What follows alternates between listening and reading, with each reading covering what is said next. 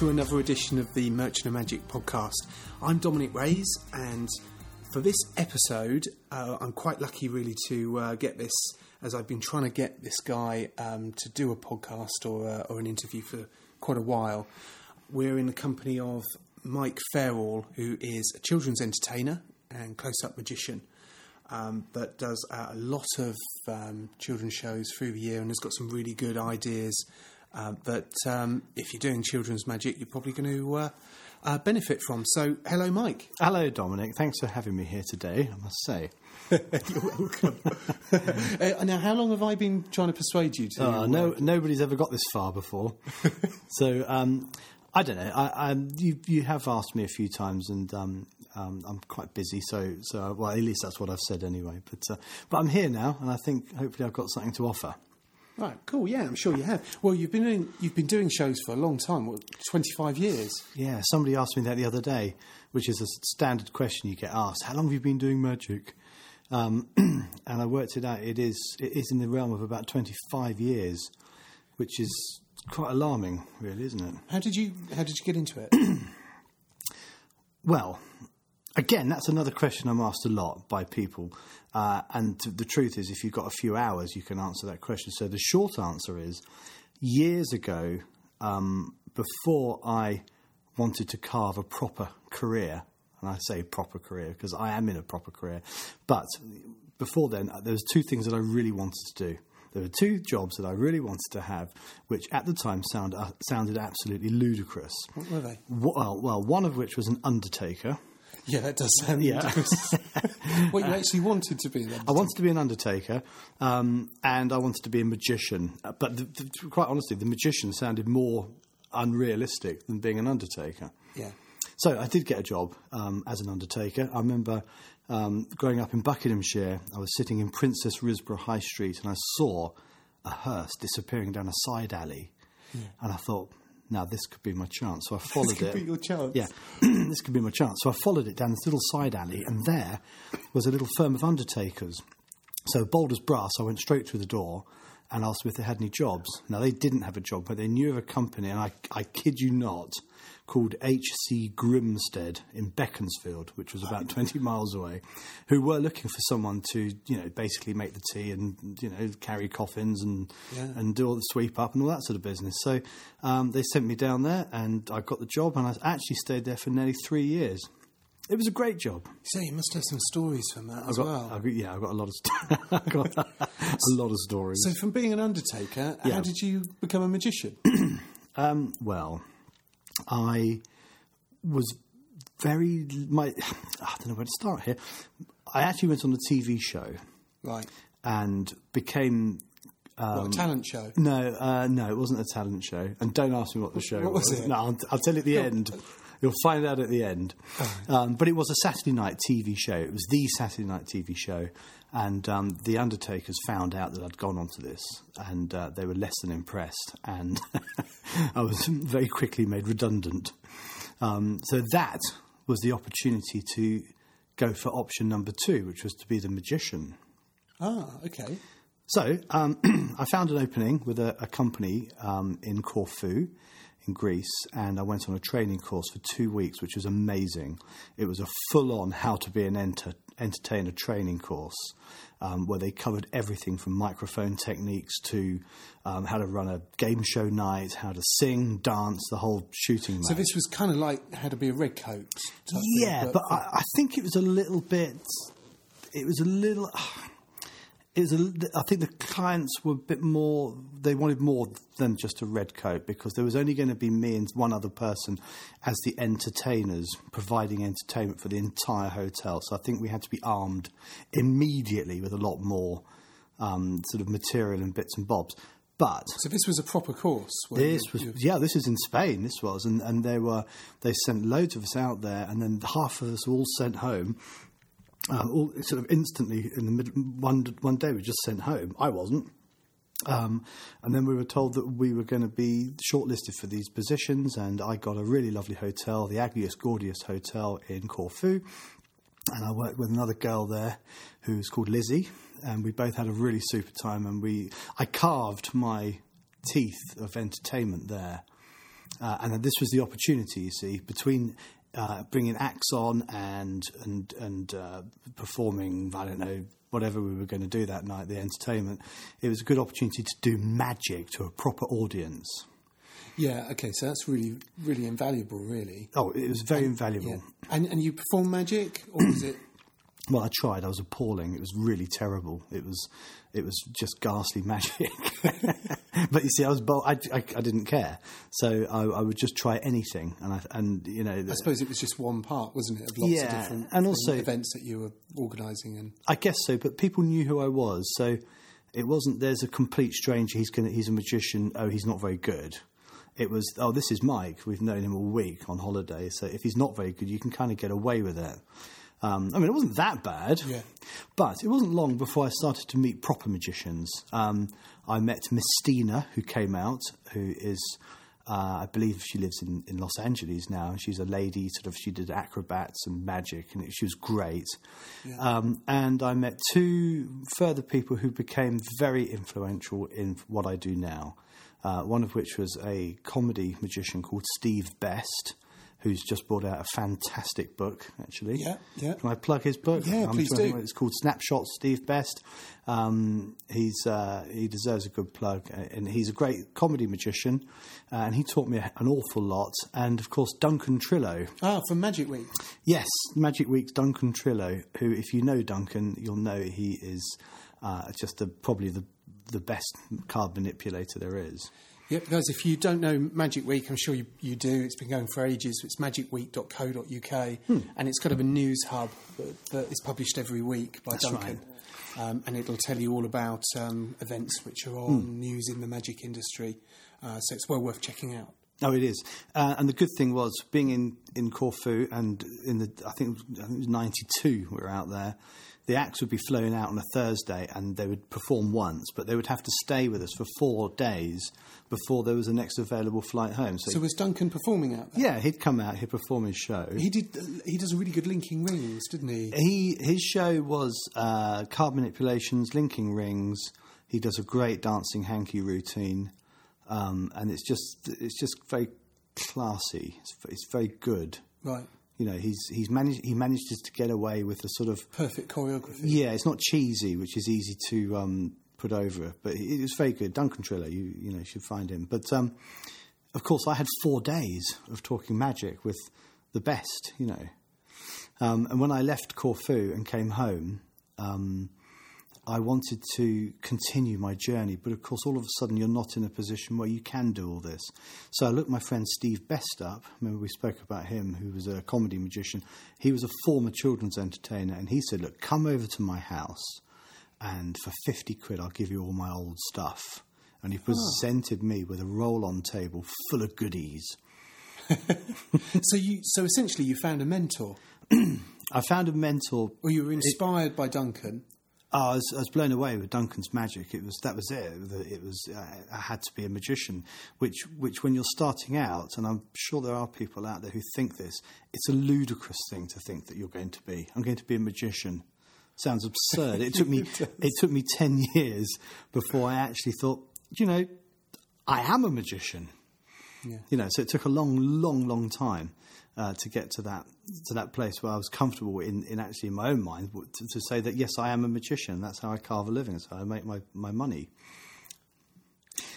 So you um, you you got essentially an act tailor made for you, present, given to you then? or- No, or- no, no, no, no. I was taught very quickly um, by Steve and Duncan that the the um, ethics of magic were very, very important. You know, you absolutely must not steal anyone's tricks. You mustn't pinch anybody's ideas. Magic is a very small world, and and I, that was almost the first lesson I ever learned, which was tough because all I wanted to do was what I was what I'd seen. You see, I'd seen these magicians do this incredible magic, and I wanted to be just like them. Yeah. But I was I was literally I was in a my hand up my back and sort of said, "You dare do any of this stuff, and then there'll be trouble," you know. So um, you've only got to look at Harbin's story with his zigzag lady to know what happens if you if you do nick somebody else's trick. Anyway, um, so I had to go out and find my own act with with inspiration, with ideas, with help. from both. Well, mainly Duncan at this point. So how did you go about that? There's a lot of people that that are, um, are thinking about putting together a children's show, Right. um, and it, it's quite a difficult thing. Obviously, you can browse on a magic shop site and you see all these disconnected, you know, uh, tricks and effects. How do you go from just browsing a range of magic to putting something together to actually create a kids show? Well, the first thing I would say is that don't just don't buy any more than one trick at a time. Don't go there and, and come away with two or three or four tricks. That's the, in my book. It's the kiss of death because you'll be master of none of them if you do that. And don't just buy something that looks good. You know, I mean, uh, a good children's entertainer could entertain kids with a, a balloon and a piece of string if they had to, you know? So you don't have to have all these big boxes and this, that, and the next thing. And really, I think you need to study your character first. You have to find out what sort of person you are. Are you a magician who is a clowny, loud, bouncing around type of guy for kids? Or are you more of a big brother type magician? That's how I think I fit in. I'm more of a I'm more of a big brother than an uncle or a clown or a this So, or that. do you think that character has to be close to your character? If you're not naturally bubbly and, and outgoing, you shouldn't maybe go for a bubbly, outgoing professor maniac type sort of character. Look, I tell you what, I think if you are completely and absolutely just starting out and you really haven't, you are a blank page, the best thing you could do is find somehow a, a group of children, go to a school and tell them you want to do a talk. I don't know, do it. find a group of children and get chatting with them and just see how you are with them. Are you someone who talks down to kids? Are you patronising? Do you put a funny voice on when you speak to children normally? Or do you talk to them directly and, and, and be like be like a cool, I don't know, friend? You know, so brother or yeah, you've got to find your personality. You've got to find the way you are with children first. Then you can put the magic into it. I think that's what I think. So, how did you how did you build your your persona? What would you say your performing persona is? Um, well, I don't take any prisoners. I'm actually quite bossy with kids. I certainly don't put on a silly voice. I think I'm a little bit Oliver Hardy. You see, I did some, some study. I really did some nuts and bolts study on, on how to entertain children when I started out. Yeah. Because I was pushed down a, this, this road by two sort of very seasoned professionals, which was uh, get a seasoned professional to help you is, is another major, major plus. Um, and I've soon worked out that what made me laugh were people like Oliver Hardy, uh, Dick Dastardly.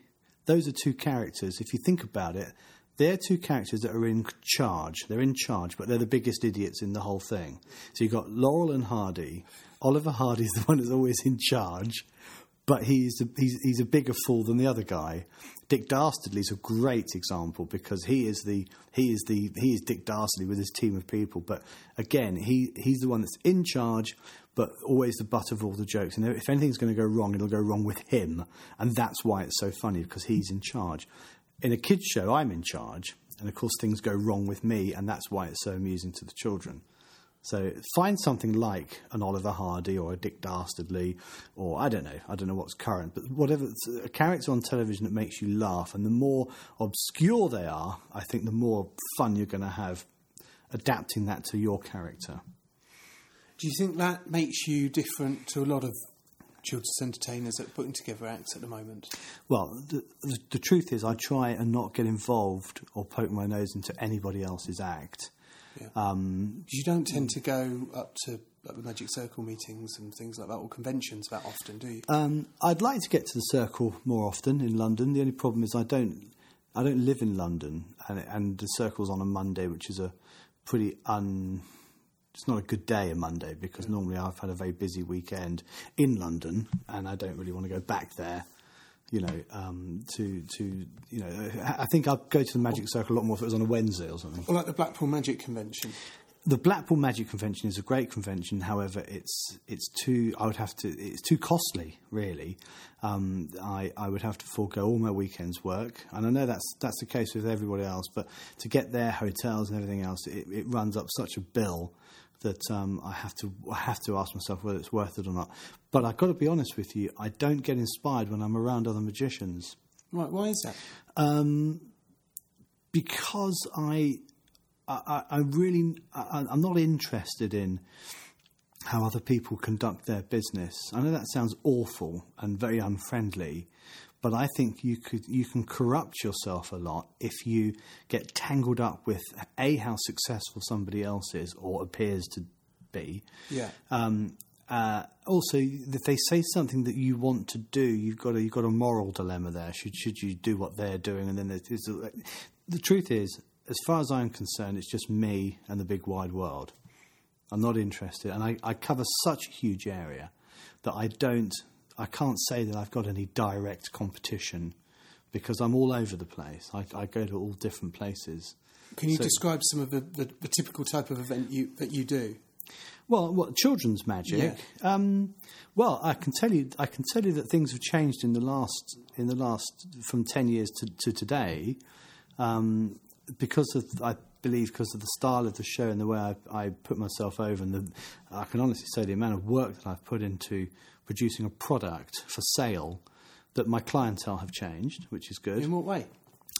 They have gone a little bit, more, a little bit more upmarket, I think, Oh, okay. which is good. But then, And is that deliberate? Is that, is that been deliberately done yeah, by you? yeah, or it's is been engineered Right. because I, I, I wanted to I wanted to increase my price, um, but increasing the price, you reduce the pool of people that could potentially book you. That's the problem. So where did you learn that from? Who, well, who told me that? Yeah, who told you that? Do you know this guy? I don't know who he was. Actually, me, wasn't it was you. It was you, Dominic. yeah. It was Dominic. Dominic's a good guru. Listen to everything he says. Okay, so um, you're doing a lot of shows, Yeah, um, and but I like to think I do. yeah, and you're travelling all over the place. Yeah. Do you find that tough? Yeah, the, the, the truth is, um, I don't do as many shows as I used to do, but that's engineered. Um, when you've been doing this a long time, like I have, and I have, I can honestly Yeah. say I have been doing this a long time, um, you've got to have something change a little bit, you know. So, so I, I just I didn't wa- I wanted to do less shows and maybe demand a little bit more of a pay packet to do them. Right. I was getting a bit. I didn't want to knock out shows every five minutes and, and do Yeah. hundreds and hundreds of shows a year. Well, want- as a close-up magician, I know it's bad enough going up into London doing a gig and then trying to get to the next location. I can't Yeah. imagine how much hard work, how much more hard work it must be having to lug all of that equipment as well that children's yeah, I've got a lot of needs gear. to do. Got a lot of The gear. Mm. packet, see, I throw everything in a close-up case and I'm out the door. Whereas you've got this set up. How long does it take you to set up? Uh, well, the setup's been carefully crafted. Right. Um, and that's, I have got. I can set up in. I always say an hour to set up because you don't know when you're going to come across stairs and steps, and the, they haven't got the keys to open up or wh- wherever you are. But um, the fact is, you need to get it down quick because if you have got to get to another job, which is always the case on a Saturday and a Sunday, um, I need to strike everything in 15 minutes flat and be away. right. So I can do that. But I have lasers, I have screens, I have music, I have um, smoke machines, I have snow machines, um, the, the, the magic, and the whole lot. It's, I mean, it's, it's quite remarkable to think it all go, actually does go in the back of my car. Yeah. And um, so you're limited then because of that in how many gigs that you can do in a day. Well, I wouldn't want to do any more than two children's two two hour children's parties a day. Right. That's enough for me. And then quite often I'll have a I'll have a close up gig in the evening if it's a Saturday or a Friday. That's a long day, especially when you're driving all the way back from London to Chichester, Yeah. which is where I am, where I live. So that's a that's a 75 mile drive at the end of all that. So it's a long old you know it's a long old trawl. So how do you how do you advertise to get this? So somebody who's so far we've covered someone's interested in magic. They Yeah. should look at their character first, Yeah, yeah, yeah. uh, define their character, and then choose tricks which fit that rather than just shopping. Well, it, it, it's not so much magic tricks. I, I'm a magician, Yeah. and everything I do is magical. Um, and if you excuse me, I won't go into the, the actual my, my show. No, of course not. But there's more fun and games. Yeah, but you can have magic out of anything. You really can. I mean, you don't have to have. Here's a trick, perform it, put it away. Here's another trick, perform it, put it away. It doesn't have to be like that. You can children how children perceive magic is a whole different ball game. You know, if you started doing some serious, complicated mind reading to kids, they'll just walk off. They don't, they just don't get it. But you, all you've got to do is make something disappear, or it's funny, or it's it's exciting. In my show, I like to have I like to have all the elements. I like to have music in the show is key. It takes nothing to put on a bit of music and perform some magic to it, but it really adds that extra element to the whole thing. It gives it a quality.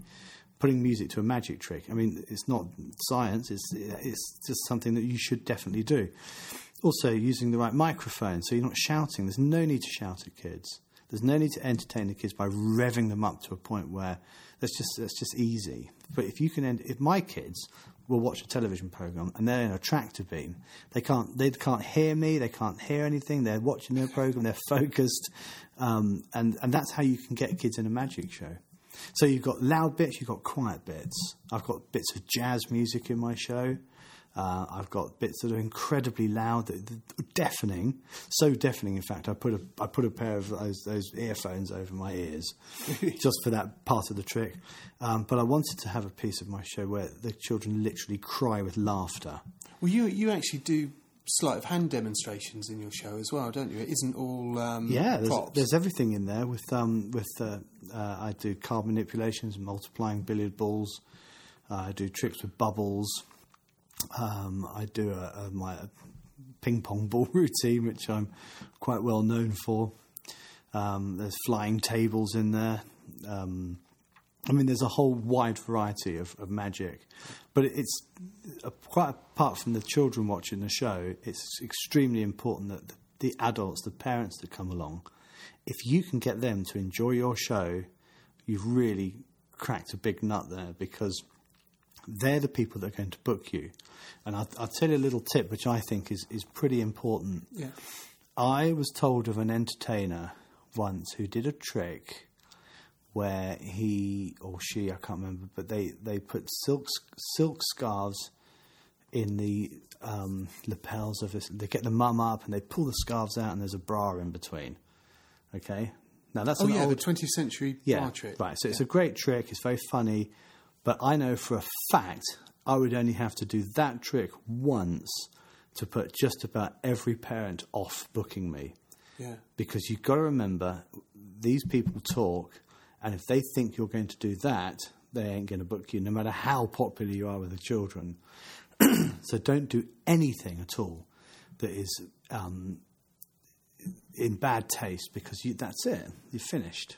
Even someone told me that they do the hokey cokey at the end of their party, which just sounds like a great idea. But I know there are people who don't. Oh God, I'm not going to book him because he'll. You know, would you go to a show if you knew the guy was going to get you up and do something embarrassing? No, you wouldn't do it, would you? Yeah. You would not go and see a show and sit in a theatre, watch a show, if you knew you were going to be hauled up to the front and something embarrassing was going to happen in front of all your friends.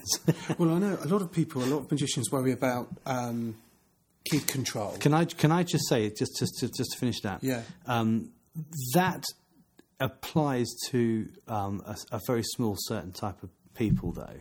Right. Most there are a lot of people who wouldn't care. They'd get up and, and play along and be part of it. But as it just as it happens, where the, the shows that I do, the people are quite fussy and they're quite, you know, that Well, I suppose it only takes one or two, doesn't it? To it's all Chanel some takes it, handbags, yeah. you know. Right. I'll say no more. well, the thing is, like, there's a lot of people that, that talk about kid control, Yeah. um, and but you've also got to have an. I'm assuming you've also got to have an aspect of kind of parent control as yeah, well. that's right. You've got two. You've got two forces happening um, during a magic show for kids.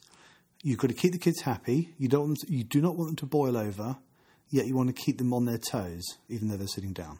Yeah. And it's a little bit like that old game, you know, where you see them with a, a big hoop and they're running along and they've got a stick and they're they're whipping the hoop to keep it moving. You know, that's kind of how it feels keeping a children's show going. You want it to just be at the right level. But if you've got 30 or 40 parents who are talking at the back of the room, it'll kill your show stone dead for a number of reasons. A, as a performer, you are very deflated because someone's talking all the way through your show and it's very it's hard it's very difficult to to have the enthusiasm you start the show with if somebody does that to you. Um, and secondly, it's it's hard to get them to shut up because that's really what you need them to do. you know, you wouldn't you wouldn't you wouldn't talk in a cinema if you went to see a film, would you? You wouldn't be two No, seconds before no. someone told you to be quiet. So they feel like it's fine for them to sit at the back and have a conversation. Yeah, they they feel like it's not your show's not not important enough to to not you know they, they don't care they just don't care. Now, if your show is interesting to them, if they get into it, if they start watching the show, um, then they won't talk because they'll be watching your show. And there's there's a there's there's an easy trick there to to learn. Quite a lot of pe- quite a lot of times, the parents will set up the room for you to perform in okay, and they will put chairs at the side of the room. They put chairs all the way down the side. Now, secretly, that quite irritates me because it implies that the show is not worth watching. It's almost like a waiting room. You can sit at the side of the room if you wish because the children are going to watch a magic show. It's quite a natural thing for people to think, but as a performer, you want. So, move the chairs, get the chairs behind the children so the parents sit down directly in front of you with the children in front of them and watch the show. When I sell a show to, down the phone, when I get a, a booking that comes in, I always say that the best shows, you know, this is going to be a, a big party. It's going to be very um, special to little Sophie or Peter or whoever's having the party. And what's most important is that everybody in the room has got to come and see the magic show Right. because it's worth watching and you're paying for it, and we don't want you to waste a penny of your money. So you'll say that the parents need to come and sit down yeah, as well and you really highlight that with, with the with, with the overall host, which of course is the mother. So you say, look, look, get everyone to come and see the show. Explain how hard it is to do it if you're if you're if people are talking and how rude you find it. Because you can't say anything. You can't come out of character and give them a good dressing down because that's the kiss of death again. You know, if you're rude to anybody, you just, you just can't do it. So you want to get them at the beginning and sit them all down and say, right, I need you. But you might need to fire a few comments to the back of the room if someone hasn't quite got the message. Okay, what like?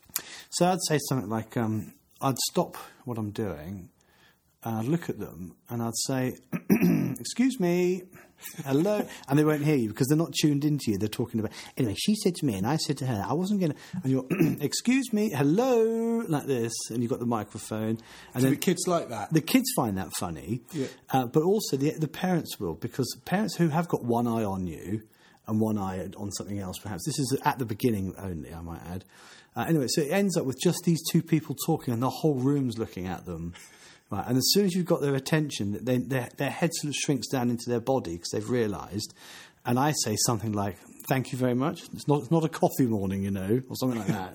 But you're doing it with a twinkle in your eye and a smile. And You do, yeah, but you you don't want to brush it off as, as nothing, but you want to get the point over that you are actually quite serious and that they do need to either leave leave the room and carry on talking or or shut up.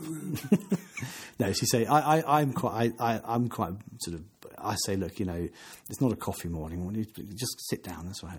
Or there's a professional up here, or you're louder than me, and I've got a microphone, or, or something like that. Yeah. you know, but I, but don't embarrass them. Don't whatever you do, don't embarrass them because you must. If you embarrass them, they they will never book you. Simple as that. Yeah. It's all about the parents. It's all about the parents booking you. I suppose the parents set an example for the kids as well, do they? Um, well, children won't focus 100% on you if parents are talking because they'll always be looking over their shoulder. So, Would you have the parents sit down amongst the kids with their kids? yeah, if they're little children, if they're four or five year olds, some of the best parties where you get everyone in one big group to come sit down with the kids, great. They're the best ones because the kids feel totally and utterly secure and safe. The parents are in and amongst the children, which is great. You knit everybody together and come and see the show. I mean, I, I've had some fantastic comments. Uh, I've got a lot of fans that are dads. And people book me and say, look, my, my friend saw you at a party. She thought you were hilarious. Blah, blah, blah, blah, blah. Are you free on the 13th of July or whatever? You know, so that's important. Another little tip, um, which is really super important, is that personally, I don't want the children eating anything in the magic show. Right. Here's a scenario which is very possible, and this could, this could always happen. You've got 30 kids, they're all sitting down, you've just started your show. The parents are being nice and quiet, everything is perfect. One child walks to the middle of the group of kids with a crisp in their hand and starts eating it. Two seconds later, two kids will get up to go and find the crisps. Okay, they come back, then four get up, and then all of a sudden you've lost all of them because the kids won't think like like a grown up will think. They think, oh, uh, well, crisps. I was, right, hold on, I'm going to get some crisps. And up and away, and then all their friends, soon they clock onto this, it'll have, so make sure there's nothing to eat. Take all the food away. Right. Now, ironically, you don't need to take the food away from the table because the table's food could well be set at the beginning of the party.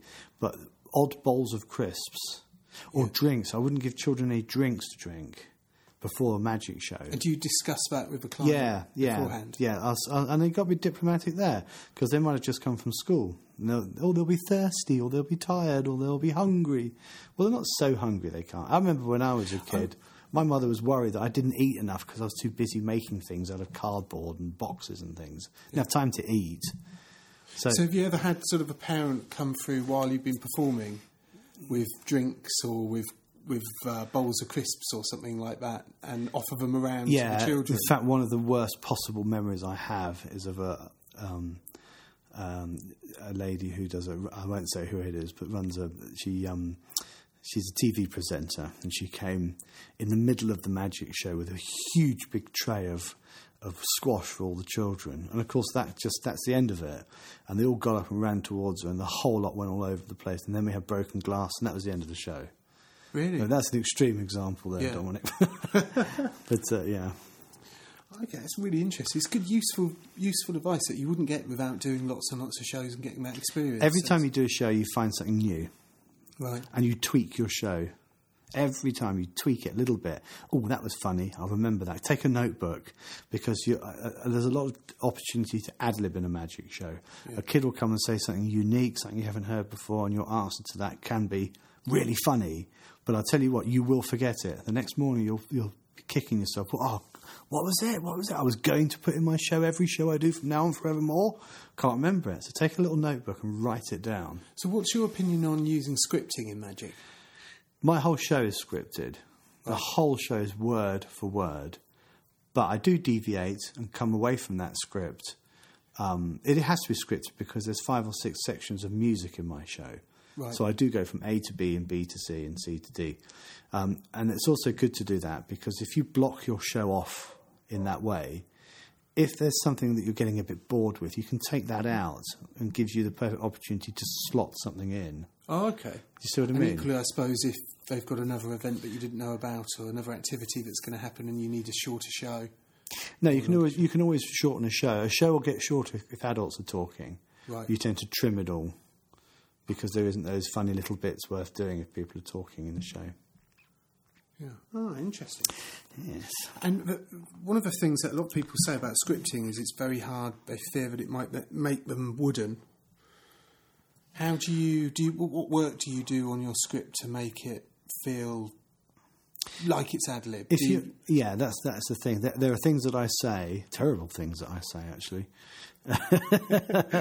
um, at the beginning of a show. I mean, I've got a few great lines which I really love doing. I'll give you one of them, shall I? yeah, um, at the beginning of the magic show, because in nature people aren't always there on time. If you if your show is eleven o'clock or the party starts at eleven o'clock, you're not going to start the show until ten past because there won't be there won't all the kids won't be there. So in order to get round this, I sit down. Let's say we've got thirty kids coming and eighteen have arrived, and it's eleven o'clock. So I'll sit down with the children and I'll say, look, I'll tell you what we'll do because we're waiting for the late ones to arrive, why don't I make a great big prize and give it away to somebody? Now, I've instantly got their attention with that one.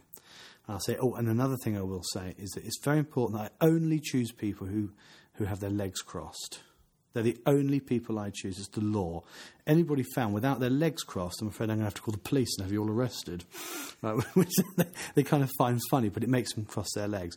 Now, if you don't get the kids to cross their legs and sit nicely, then they're going to be up and down, up and down. Every time they get excited because they've got something they want to tell you, they'll be on their knees. And when they're on their knees, the people behind them, are, they get up before you know, they're all standing up and then you've lost them, you see. So I say, make sure you keep your. So I find a culprit who's incapable of keeping their legs crossed. And I'll have some big balloon that I've just made, like a big motorbike or something really cool. And I say, like, who would like to have this? And I'll, I'll kind of whip them up a little bit. I'll say, who'd like to have this lovely motorbike and have it forever like this? Okay, and then, and then one of these kids will uncross their legs at some point because they're getting excited. And I'll say, ah, you can have it. You can have the. Oh, no, you haven't got your legs crossed. No, you can't have it. and if you do that, all of a sudden, everyone suddenly crosses their legs. Like you were just about to win it, but you haven't because Even some of the legs. parents. Even even the parents will cross it. Yeah. yeah. Now, do you um, during your show? What do you market as well? Do you how Yeah, very important. you do? Yeah. How do you tend to do that? That ideally, I don't work through agencies because if you work through an agency, you've got to give the agency their card, right? And as far as I'm concerned, if you're a good entertainer and you do a good job and people like you and you're likable and you're presentable and everything is perfect, there's absolutely no reason in the world why you need somebody else to get you the work. Give everybody a card. At the end of the magic show, at the end of the party, I get all the kids to sit down. And remember that balloon I was telling you about that he didn't win? Yeah. Well, that's the big balloon. I always make a big balloon at the beginning of the party, a motorbike or a big bunch of flowers, and it sits on, on sort of display. Everyone could win it, but of course, the birthday child always wins it. But at the end of the party, I tell them, right, let's find out who's won the big balloon. They all come and sit down. I tell them that it's, that it's going to be the birthday child, and you know, of course it is, because they're. The, and at that point, then I give them all a card. I say, I'm going to go now. Tip number two whatever you do, don't be embarrassed to advertise yourself. Even if you're brazen about it, even if you're upfront about it, even if people at the back are shaking their heads and smiling, no one really minds that you're giving all the kids a card. So give them a card and say, look, I'm going to give you a picture of me looking very handsome. I want you to take that home because you never know when you might need me to come do your party. So here you go. And then instantly I'll put some music on which diffuses that awkward silence you could have after that sentence you've just delivered. Oh, okay. The kids are scrambling around themselves uh, and they're taking your card. Okay, don't put the cards in party bags. That's a killer because the party bag will go in the car. It can't uh, compete with the cake, can it? The No, there's cake in there. It ends up on the floor. Then it'll be in the bin. You give it directly to the children because the children are going to get a party bag next, right? So what do they do with the card? Give it to their mum. So, so it's almost like you're deliberately handing it out to the parents themselves. Okay, but and also as long if the kids understand what the purpose of the card is, you will get a percentage more bookings. This card is in case you want me to come to your party. Oh, okay. See, Yeah. so there you go, and it's got a picture of me on the front, looking all handsome, and you know you can have that, and off you go with it. It's very important. It's, it's very, very important. I probably my phone and my emails and phones. I probably get about I don't know eight or ten inquiries a day. Really? Yeah. And this is what generally phone calls.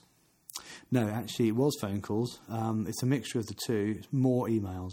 I get more Right, okay. emails inquiring about um, parties, Magic Mikey parties. Well, someone just starting out, Hmm. so they're just building their act. Mm-hmm. How do they? How do they find an audience? How do they fi- find clients? Well, I think the best way is make sure your show is tight.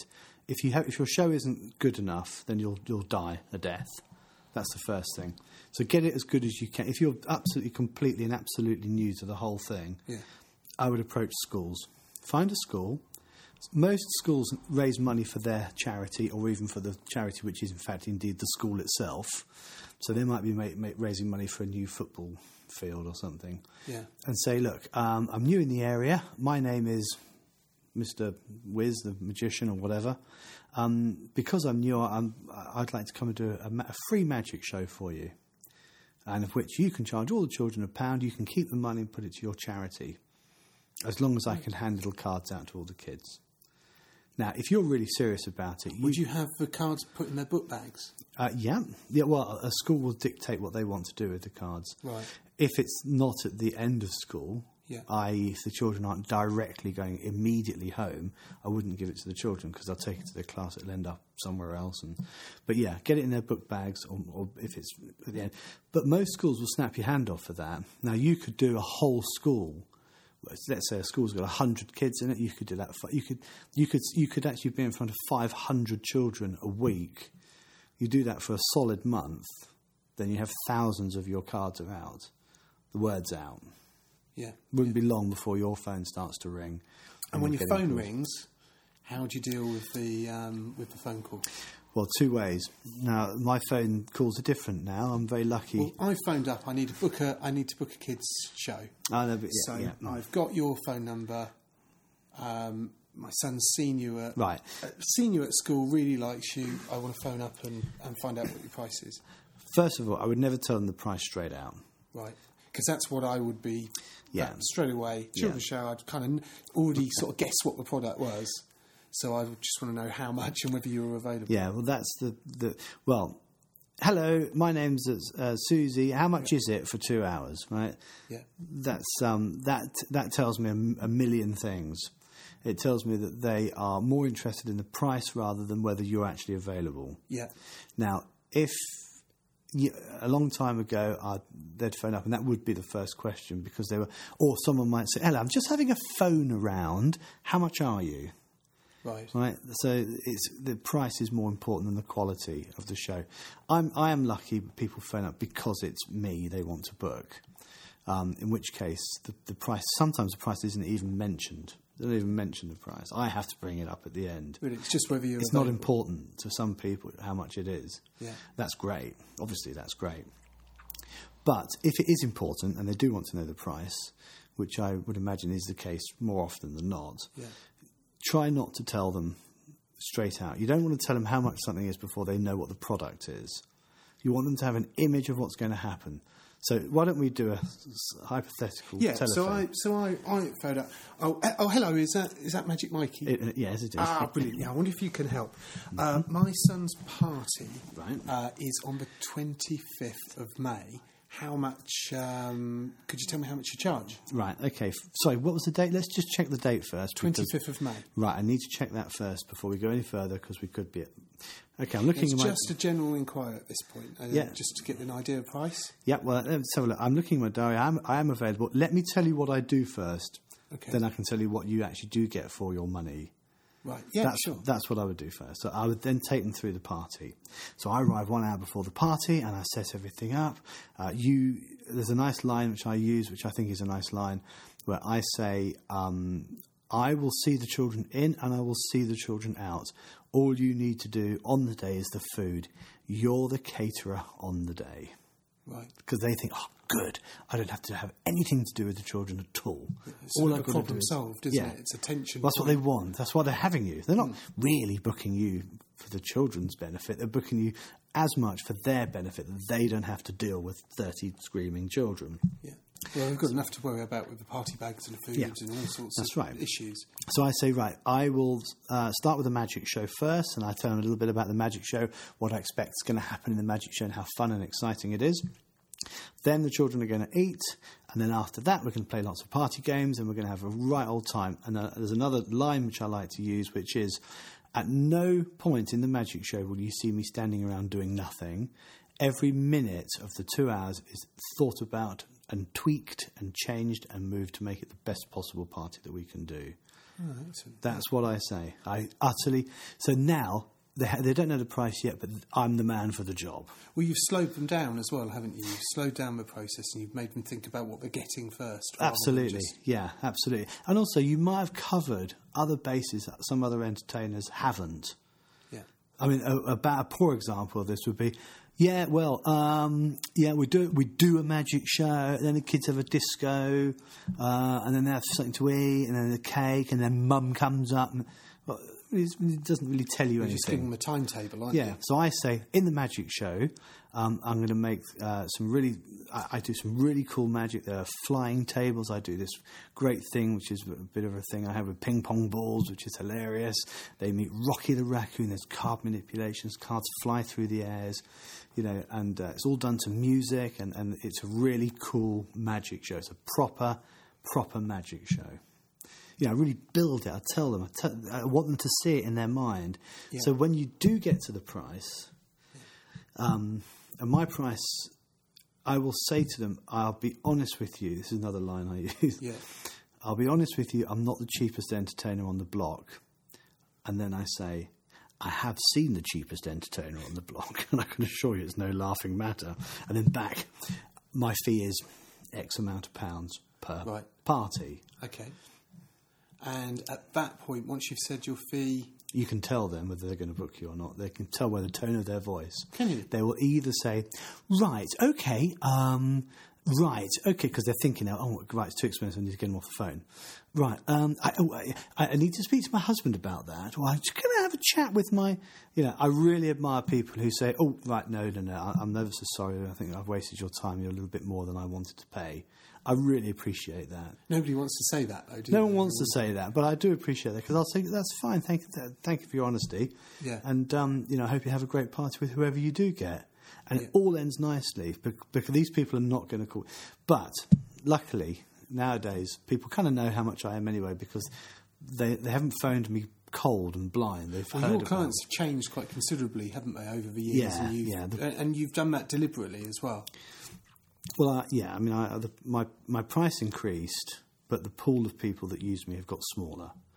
So I'm still lucky enough to be able to be pretty pretty busy, um, and um, but I do go to some exciting places and meet some incredible people. Wha- What's the what's the most unusual gig that you've done? Um, most unusual, unusual. Yeah. Well, by uh, okay, what's um, most challenging?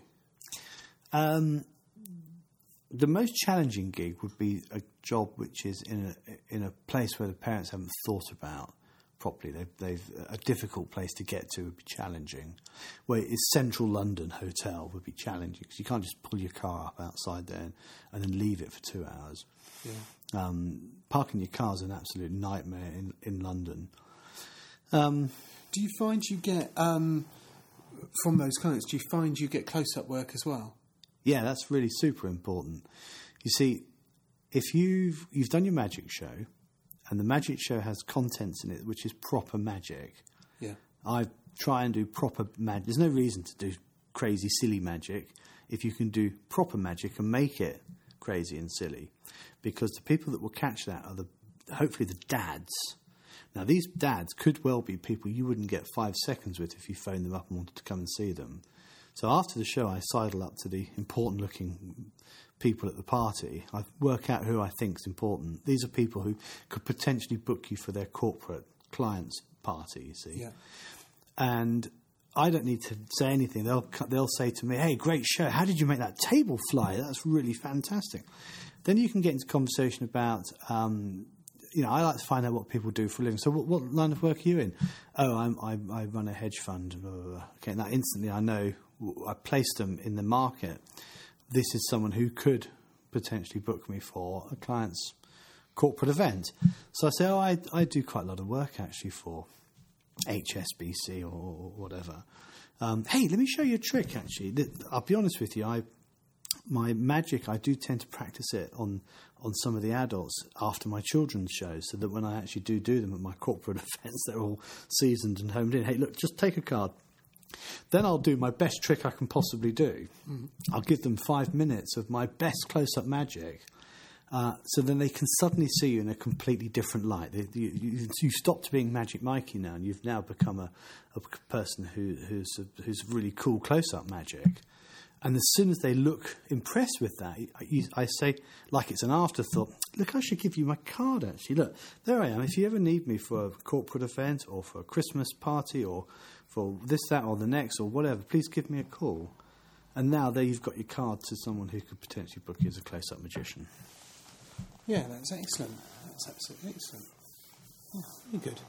So, uh, well, uh, we're approaching an hour now, so I'm exhausted. We're going to we're going to. But a, a couple of quick questions. Ugh. What's the thing? What's the worst thing that you see children's magicians do that you wish they didn't? Look, every kid's magician is different. Um, there is everyone's you know there there is there is no hard and fast rule. It's a it's a personal thing being a children's magician because there, there isn't any particular form. Personally, i i don't like loud garish clothes. I don't like wacky wacky clothes or anything like that. so Why I. I wear I, I dress quite conservatively. How do you normally dress? I just wear black black clothes, black clothes, and I, I wear a coat with stars on it.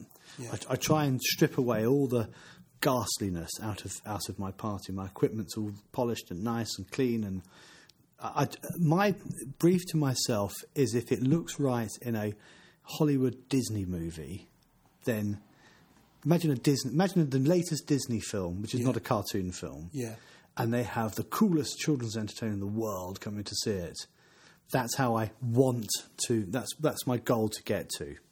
How Disney would perceive a cool magician, for example. I'm not saying that's what I am, but that's that's what I that's what I'm looking to. If that makes sense. Yeah. No. No. So ghastly garishness. I once was driving up the road. I saw it must have been seven o'clock in the morning. I saw a clown in full makeup on his way to a party. so he'd obviously got all made up before he left the house.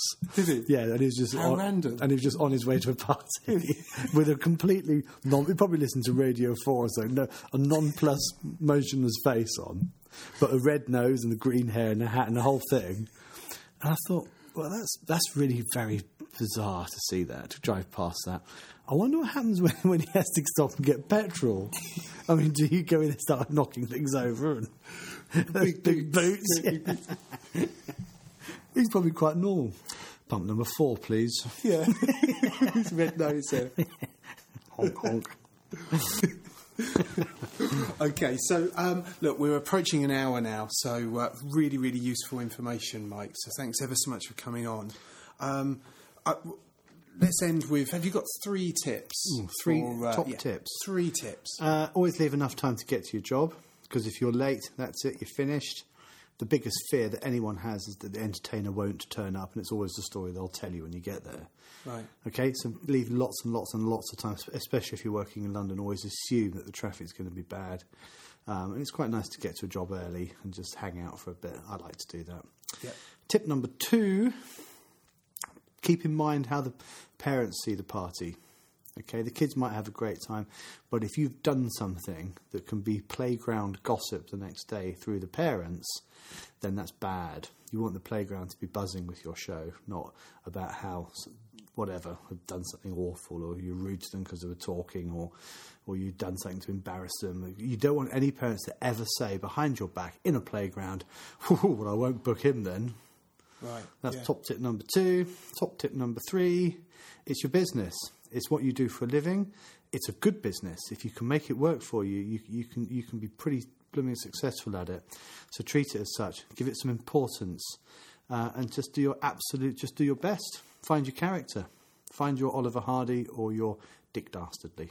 Excellent. Right, brilliant advice, Mike. Where can people reach you? Crikey. Um, you can go to, I'm new to Twitter, so it's Magic Mikey Magic. Yeah. Magic Mikey Magic. That's my hashtag. At Magic Mikey Magic. Um, I could. I, I, want. I want more followers. So please, please follow me. Um, uh, you can go to my website, of course, Magic Mikey, M I K E Y dot co dot uk dot com. If you want to look at my close up side of it, it's smithsmagic.com. Brilliant. That's me. Okay. Cheers, Mike. Thanks ever so much. Yeah, thanks, Dom. Thanks for listening, guys. Remember, if you've got any problems or questions at all, drop us an email over at support at magicshop.co.uk and check out the blog as well, which is blog.magicshop.co.uk. Um, there's a few new posts on there at the moment. We've got some information about how to get the best out of con- magic conventions. We um, have a post at the moment about approaching people um, and ways to literally just go up to a crowd and say, Hi, I'm a magician. Um, can I show you a trick? And uh, we've also got an interview from Full Circle Magic uh, that I did earlier in the month, um, which we've posted up on the podcast. Um, so check that out. Uh, there's also a free trial uh, for um, easy to, for Ultimate Self Working Card um, Tricks Volume Three. Uh, Big Blind Media have just released that, and we're giving one of those tricks free of charge for you to try out and see what you think. Uh, there's a little trial, and you can sign up for that and download the trick free of charge uh, on the blog. Uh, so until next time, thanks ever so much for listening, and uh, that's bye from me. And bye from me.